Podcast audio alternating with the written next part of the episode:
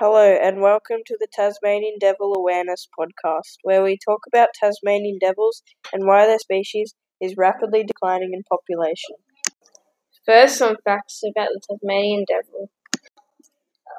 Tasmanian devil's diet is mainly carcasses of already dead animals. They live obviously in most parts of Tasmania. And they normally live up to three to four years old. Why are the Tasmanian devils becoming endangered? There are only 7,000 to 12,000 Tasmanian devils in the wild as of 2019, and that's because of the following. They are becoming endangered because there is a type of cancer only caught by Tasmanian devils, which is really contagious, and it is caught by biting each other. It grows tumors on on their face that stops it from being able to eat. Also, 350 Tasmanian devils are run over every year, and that's a really big problem.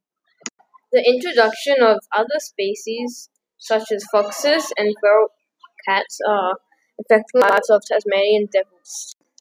They're competing for territory and food. Thank you for listening. We'll see you next time. Bye bye.